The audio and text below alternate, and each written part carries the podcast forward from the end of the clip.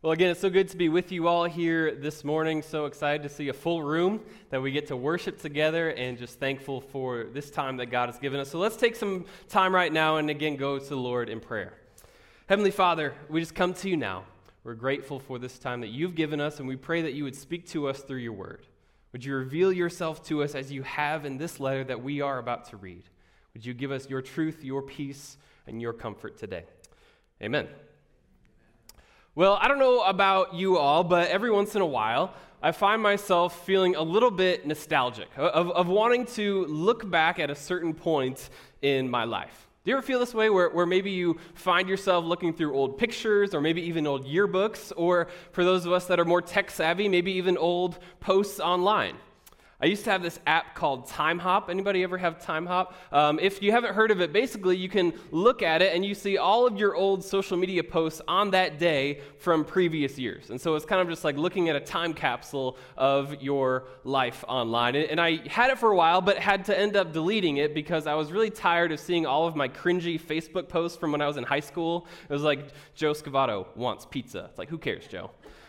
Um, a while back, though, Judy and I were looking through some of our old stuff, and, and we happened upon some of the things that we had given to each other throughout our relationship. Things like letters and gifts. And, and to give you an idea of who is the better gift giver in our relationship, um, on my 24th birthday, Judy got me 24 presents that she gave to me every hour on the hour.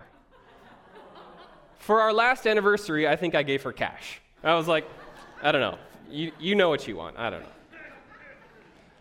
It was so fun, though, just to kind of look back at this stuff, to look at the, the letters that we had written to each other from when we were dating and living in different states, doing the whole long distance thing, and, and to look back at that time and, and just think about all that was ahead of us. I wonder if you're like me in this way, where, where a memory or a letter or a gift from, from someone in your life, from a loved one, whether it's a spouse or a friend or a family member, is something that you just absolutely prize and cherish. Because not only does it remind me of that time, and not only does it remind me of that person, but I'm reminded that this person that I care about took the time to think of me, to write something down, to give me something to hold on to. It must be significant. Today, we are resuming our series on the first three chapters of Revelation, and we'll be getting into the very reason this series is called Seven. So far, we've been looking at the first chapter of this book about how to read Revelation and how we can explore how Jesus has revealed himself to us. But starting today and continuing over the next seven weeks, we'll be looking at seven letters from Jesus written to seven churches in the first century, but also to us and to the church around the world. We've talked about this that in Revelation, numbers are often more about meaning than they are about measuring. And seven, being this number of wholeness, means that Jesus is writing to the whole church. In other words, in his perfect knowledge, Jesus had you and me in mind when he wrote these words. And just like it is when someone writes us a letter or gives us a gift, if Jesus had us in mind when he gave these words to John to write down and send out, then they must be significant too. I believe that the words that we're going to be reading today and throughout the rest of this summer are just as impactful, just as relevant to our lives as they were for the original churches that they were written to. So, today, we're going to start off with the first letter written to the church in Ephesus. Now, Ephesus was a, major city in the Roman Empire. It was known for its importance in economics and in culture and in worship of the Roman emperor, often leading to tension for these Ephesian Christians. It was famous for the massive temple of Artemis, which was one of the seven wonders of the world, a center for idol worship and, and all sorts of things. In Acts, we see that the Apostle Paul spent three years with the church in Ephesus, teaching them the ways of Christ and raising up leaders. And it's to these people that Jesus says these words. We're going to start in Revelation chapter 2, verse 1. To the angel of the church in Ephesus, write the words of him who holds the seven stars in his right hand, who walks among the seven golden lampstands. I know your works, your toil, and your patient endurance and how you cannot bear with those who are evil, but have tested those who call themselves apostles and are not, and found them to be false. I know you are enduring patiently and bearing up for my name's sake, and you have not grown weary. But I have this against you that you have abandoned the love you had at first. Remember, therefore, from where you have fallen, repent and do the works you did at first. If not, I will come to you and remove your lampstand from its place unless you repent. Yet this you have you hate the works of the Nicolaitans, which I also hate.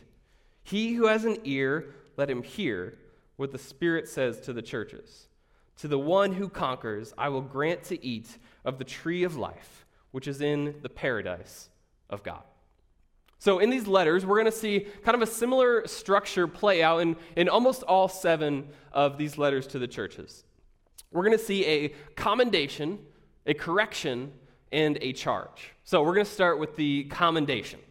Um, I remember early on, uh, during when the, the pandemic was just started, I remember seeing these videos that were posted online. I wonder if you saw them as well. It, it really struck a chord with a lot of people. These videos showed um, first responders, especially hospital workers and nurses and doctors, going to their jobs, going to hospitals, and being met with crowds of people cheering for them and playing music and like hitting pots and pans. Do you guys remember this? It was this really kind of sweet moment of, of, celebration, this brief moment of joy before these people had to go and, and experience just draining and exhausting work. See, there was something within those crowds, something that I think we all realized was true. That those first responders deserved more than we could give them, but at the very least, they deserved our recognition. They deserved our encouragement, our, our gratitude.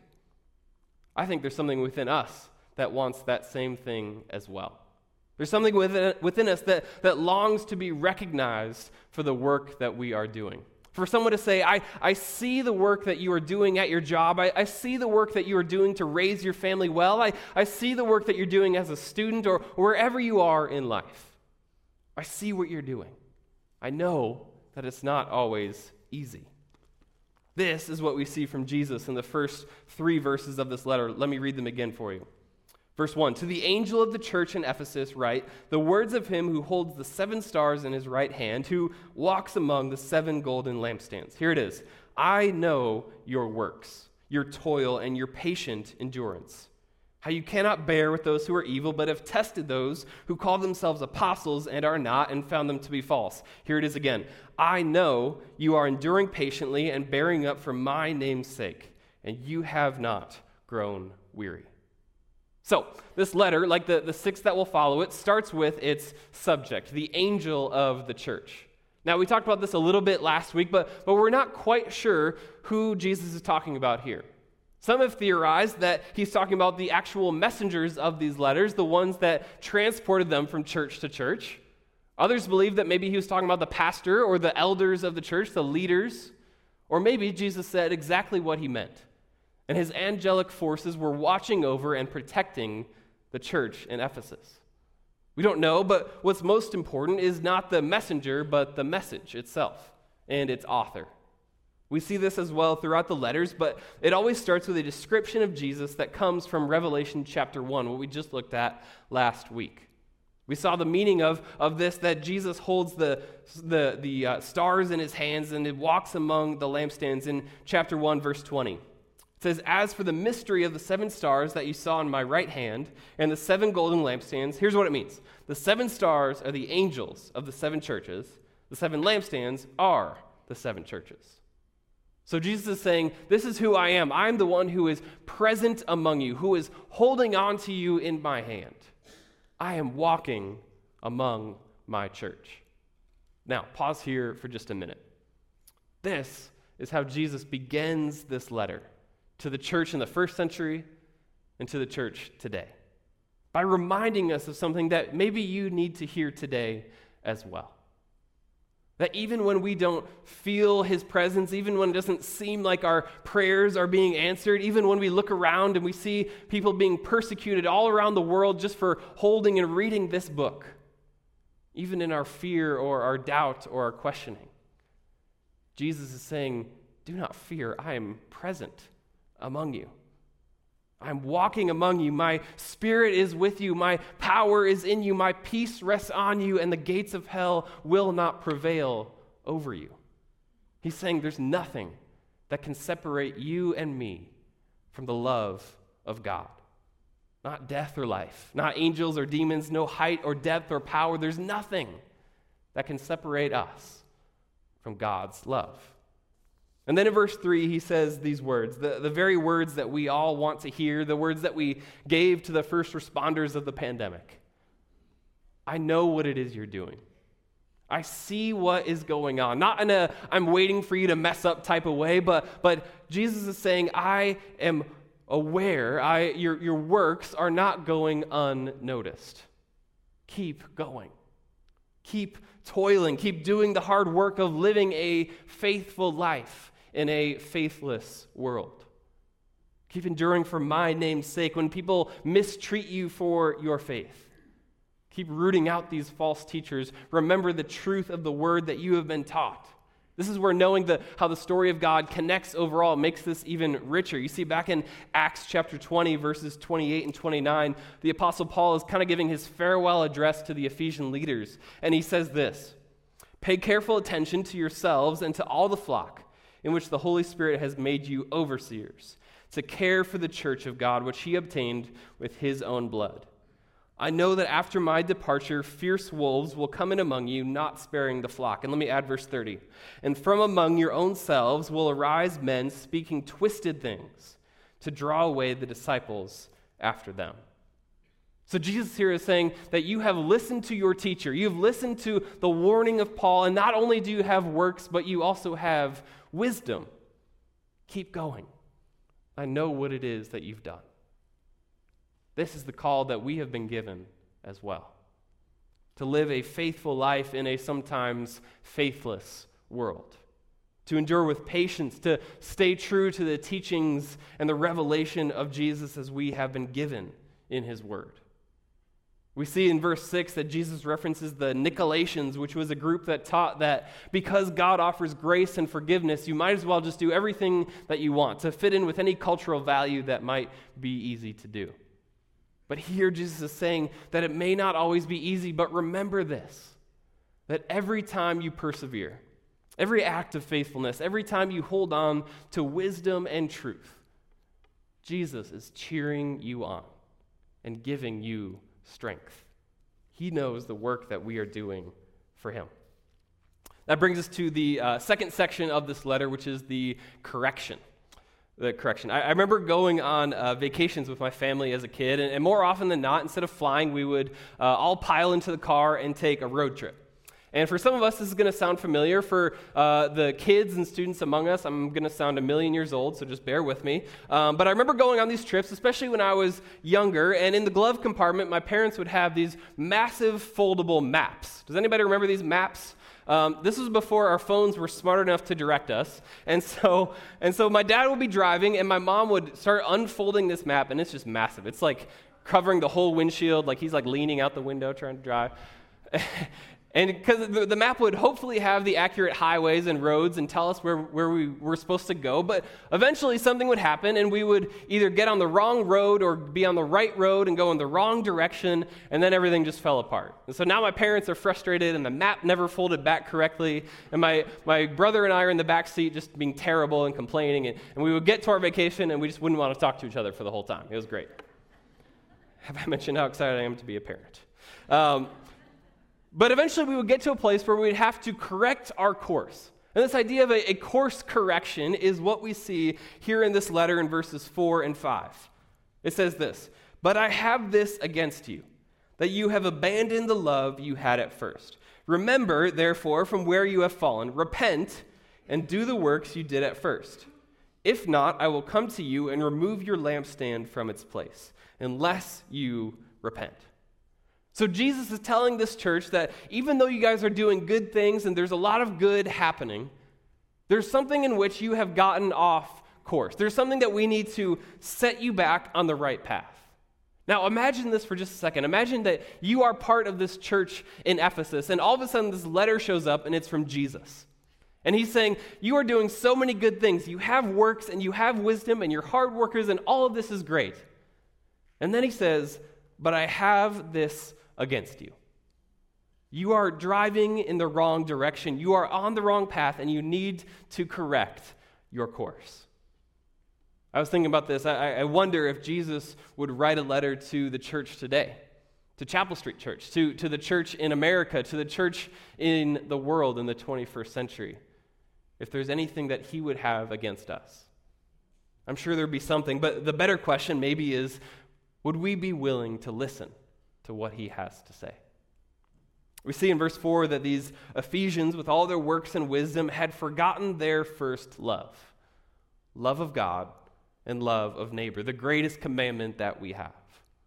Even as they endured through difficult times, even as they grew in their knowledge and their theology and they had all the right answers, they had found themselves on the wrong path. I heard a pastor say that this was a church that was good at hard work, but not at heart work. We see a similar message in, in 1 Corinthians chapter 13, um, which is a chapter you may be familiar with. It's the love chapter. Love is patient, love is kind. But, but before all of those things, it says this If I speak in the tongues of men and of angels, but have not love, I am a noisy gong or a clanging cymbal. If I have prophetic powers and understand all mysteries and all knowledge, and if I have all faith so as to remove mountains but have not love, I am nothing. If I give away all I have, and if I deliver up my body to be burned but have not love, I gain nothing. You see, it's possible and even common, maybe, for you and for me to have the right beliefs, to know the right things, and even maybe even do the right things. But if we do not have love, we find ourselves on the right road going in the wrong direction. You've abandoned the love that you had. Now, now we don't know all the details of what was going on in the life of this church, but we have to ask this question. How does that happen? How does love get left behind? How does love become forgotten? Maybe you've experienced this, or maybe you know someone who has with a, a friendship or a family relationship or even in a marriage, where over time the excitement and the thrill of new love fades, where the honeymoon period ends and the love letters stop. And you realize love is not just a fuzzy and warm feeling that you have, but a series of daily decisions considering that person before yourself. Love goes against every part of our selfish nature. The same is true in our love of God and of neighbor. And Jesus is saying, You are no longer doing this well. You have missed the mark. Now, we don't know, but some have suggested that the church in Ephesus were being corrected for not loving those outside of the church. That, that maybe after years of patiently enduring and, and rooting out these false teachers and working hard, they had started to become angry or bitter or complacent towards a world that did not always want them there. Maybe you felt that way too in a culture that often seems like it's drifting farther away from God, where it's so much easier to be callous rather than caring, to be guarded rather than gracious, to be on defense rather than on mission. It's easy to forget that a theology that sees the world as my enemy and the sins of others as worse than my own is no theology at all. Others suggest that this was a church that had forgotten how to love each other well. That these were people who were so, uh, so, so um, focused on having the, the same beliefs about every issue, about having all the right things and, and doing all the right things and fitting into this box, that the church had become a place of legalism and judgment rather than unity and grace. That maybe they had strayed away from keeping the main thing the main thing that maybe their church had become more like a clubhouse than an open house. Many of us have heard the story of someone whose experience with church is the exact same thing. Where they've experienced church to be a place of judgment or hypocrisy. And we, we must remember Jesus' words in John chapter 13, verse 35. By this, all people will know that you are my disciples, if you have love for one another. That the way that Jesus brings people to himself is often through the love of the church. Now, we don't know, but the truth is, no matter what was going on in this church in Ephesus, a lack of love always goes back to the same place. It always goes back to failing to remember the love that we have first been given. This is the message in 1 John chapter 4 verse 19. It says that we love because he first loved us. This is why we love God and neighbor. This is why a church should be the most loving and welcoming place in a community. It's why our neighbors should be thankful that we live by them, our cities glad we are a part of them. Because our love for others that pushes people towards the cross and, and towards selflessness and towards repentance and all of those things is rooted in the love that we first have been given. This is why Jesus says if you don't figure this out, if you don't get this right, the lampstand will be taken away. In other words, your light and your witness as a church does not exist without love. Because it is the very reason you are part of the church in the first place. Every time we experience that pull towards selfishness or judgmental thinking or complacency is instead an opportunity for us to be light in the darkness.